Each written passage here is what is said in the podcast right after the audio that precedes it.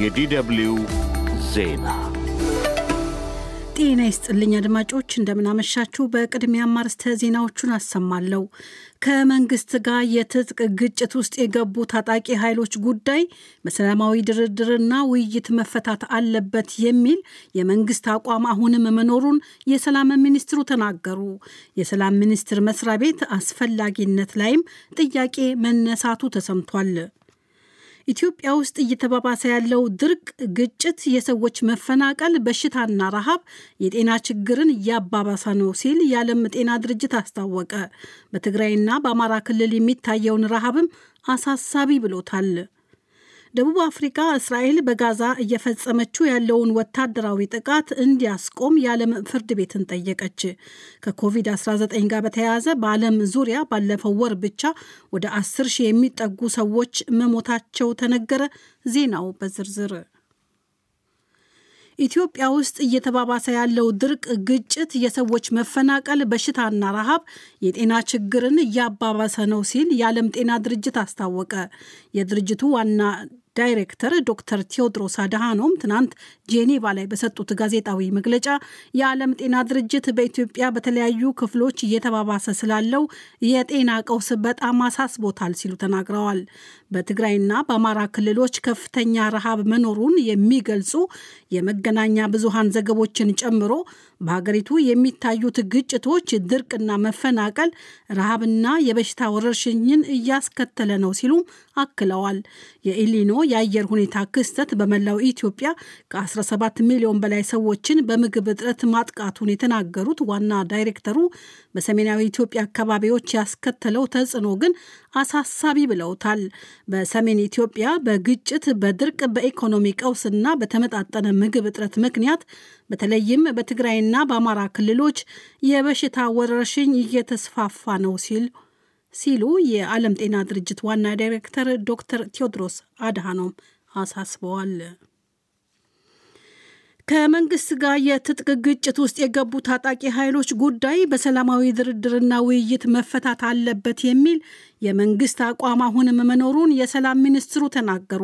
ሚኒስትሩ አቶ ብናልፍ አንዱዓለም የፌዴራል መንግስቱ በተለይ በአማራና ኦሮሚያ ክልሎች ያለውን የትጥቅ ግጭት ለምን ማስቆም እንዳልቻለና ለምን ኢትዮጵያን ከእርስ በርስ ጦርነትና ግጭት ማውጣት አልተቻለም በሚል ዛሬ ከህዝብ ተወካዮች ምክር ቤት አባላት ለቀረበላቸው ጥያቄ ሲመልሱ ነው ይህንን የተናገሩት።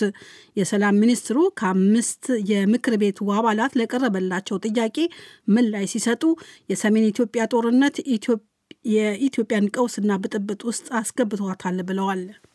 በአማራ ክልል ቢሆን በኦሮሚያ በሌሎች ክልሎች ያሉ ግጭቶች በንግግርና በውይይት መቋጨታቸው የማይቀር ስለሆነ ወደዚህ ድርድርና ውይይት መጥተን ቁጭ ብለን ተነጋግረን ከዚህ በላይ ዋጋ ሳንከፍል ከዚህ በላይ መስዋዕትነት ሳንከፍል እንደዚህ አይነት ጉዳዮች መቋጨት አለባቸው። የዚህ ሀገር ችግር መውጫ መንገዱ ድርድርና ውይይት ነው። national inclusive ኮሚሽኑ በኩልም አሁን እየተሰሩ ያሉ የዝግጅት ስራዎች በአጠቃላይ ሁሉም environment invite የሚያደርገው ወደ ድርድርና ወደ ውይይት የሚመጣ ነው። ይህንን በሁሉም ክልሎች ባሉ የታጠቁ ኃይሎች ተግባራዊ መደረግ ይኖርበታል።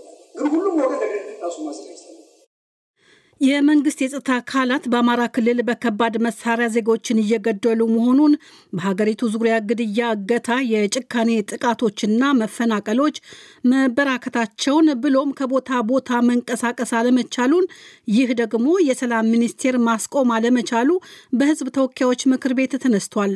አማራ፣ ትግራይና ኦሮሚያ ክልሎች ከፌዴራል መንግስቱ ቁጥጥር ውጭ እየሆኑ መሆኑ ተጠቅሶም ለሚኒስትሩ ጥያቄ ቀርቦላቸዋል። ከአንድ የምክር ቤት አባል የሰላም ሚኒስቴር መስሪያ ቤት አስፈላጊነት ላይም ጥያቄ ተነስቷል። ለቀረቡላቸው ጥያቄዎች ምላሽ የሰጡት የሰላም ሚኒስትሩ አቶ ብናልፍ አንዱዓለም የወሰን የማንነት፣ የራስ አስተዳደር፣ ፍትሐዊ የሀብትና የስልጣን ክፍፍል ጥያቄዎች ኢትዮጵያን ቀውስ ውስጥ ያስገቡ መሆናቸውን ገልጸዋል። ከተፈጠረው ለውጥ ጋር ተያይዞ የመጡ ከፖለቲካ ባህል ችግር የሚነሱና ከታሪክና ትርክት የሚመነጩ ችግሮች ኢትዮጵያን ሰላም እንዳሳጡም ገልጸዋል። መንግስት ችግሮቹን ለመፍታት የአስር ዓመት የሰላም ግንባታ ፍኖተ ካርታ ማዘጋጀቱን የሰላም ሚኒስትሩ ብናልፍ አንዱዓለም ተናግረዋል። ደቡብ አፍሪካ እስራኤል በጋዛ እየፈጸመችው ያለውን ወታደራዊ ጥቃት እንዲያስቆም የዓለም ፍርድ ቤትን ጠየቀች። ደቡብ አፍሪካ እስራኤል በጋዛ የሕዝብ እልቂት እየፈጸመች ነው ስትል ወደ ዓለም አቀፉ ፍርድ ቤት የወሰደችው ክስ ዛሬ ሲደመጥ ፍርድ ቤቱ ያለምንም ቅድመ ሁኔታ በጋዛ የእስራኤልን ጥቃት እንዲያስቆም ስትል ጠይቃለች። እስራኤል በበኩሏ በጋዛ እየፈጸመችው ያለው ወታደራዊ ኦፕሬሽን የዓለም አቀፉን ሕግ የተከተለ ነው ስትል የደቡብ አፍሪካውን ውንጀላ ውድቅ አድርጋለች። ይህ በእንዲህ እንዳለ የተባበሩት መንግስታት የጸጥታው ምክር ቤት በየመን የሚገኙት የሁቲ አማጽያን በቀይ ባህር ላይ የሚቀዝፉ መርከቦች ላይ የሚያደርሱት ጥቃት እንዲቆም የሚጠይቅ ውሳኔን አጽድቋል። ይህን ተከትሎ አንድ የሁቲ አማጽያን መሪ ህዝባችንን ማጥቃት የሚፈልግና ህዝባችንን ለአደጋ የሚያስገድድ መርከቦቹን አደጋ ላይ እንደሚጥል ሊያውቅ ይገባል ሲል መግለጫ መስጠቱ ተዘግቧል። እስራኤል ዛሬ በዓለም ፍርድ ቤት ስለቀረበባት ክስ ነገ ይፋዊ መልስ ትሰጣለች ተብሎም ይጠበቃል። ከኮቪድ-19 ጋር በተያያዘ በዓለም ዙሪያ ባለፈው ታህሳስ ወር ብቻ ወደ አስር ሺህ የሚጠጉ ሰዎች መሞታቸውን የዓለም ጤና ድርጅት አስታወቀ። በተለይ በአብዛኛው በአውሮፓና አሜሪካ ውስጥ የሚገኙ ወደ 50 የሚጠጉ ሀገሮች ውስጥ በኮቪድ የታመመው ህዝብ ቁጥር 42 በመቶ አሻቅቦ እንደነበር የዓለሙ ጤና ድርጅት አስታውቋል።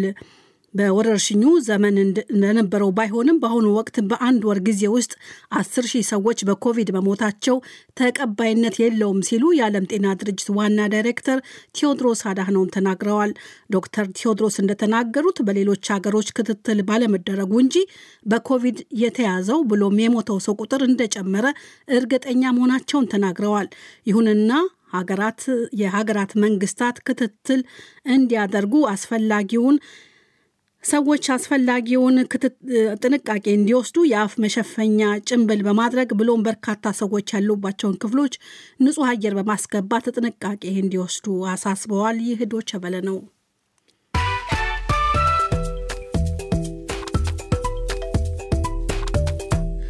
ከዶቼ ቬለ ምሽቱን የዓለም ዜና ለማብቃት ርዕሰ ዜናዎቹን በድጋሚ ያሰማለሁ። ከመንግስት ጋር የትጥቅ ግጭት ውስጥ የገቡ ታጣቂ ኃይሎች ጉዳይ በሰላማዊ ድርድርና ውይይት መፍታት አለበት የሚል የመንግስት አቋም አሁንም መኖሩን የሰላም ሚኒስትሩ ተናገሩ። ኢትዮጵያ ውስጥ እየተባባሰ ያለው ድርቅ፣ ግጭት፣ የሰዎች መፈናቀል፣ በሽታና ረሃብ የጤና ችግርን እያባባሰ ነው ሲል የዓለም ጤና ድርጅት አስታወቀ። በትግራይና በአማራ ክልል የሚታየውን ረሃብ አሳሳቢ ብሎታል። ደቡብ አፍሪካ እስራኤል በጋዛ እየፈጸመችው ያለውን ወታደራዊ ጥቃት እንዲያስቆም የዓለም ፍርድ ቤትን ጠየቀች። ዜናው አበቃ። የዓለም ዜና አዜብ ታደሰነች አሰማችን።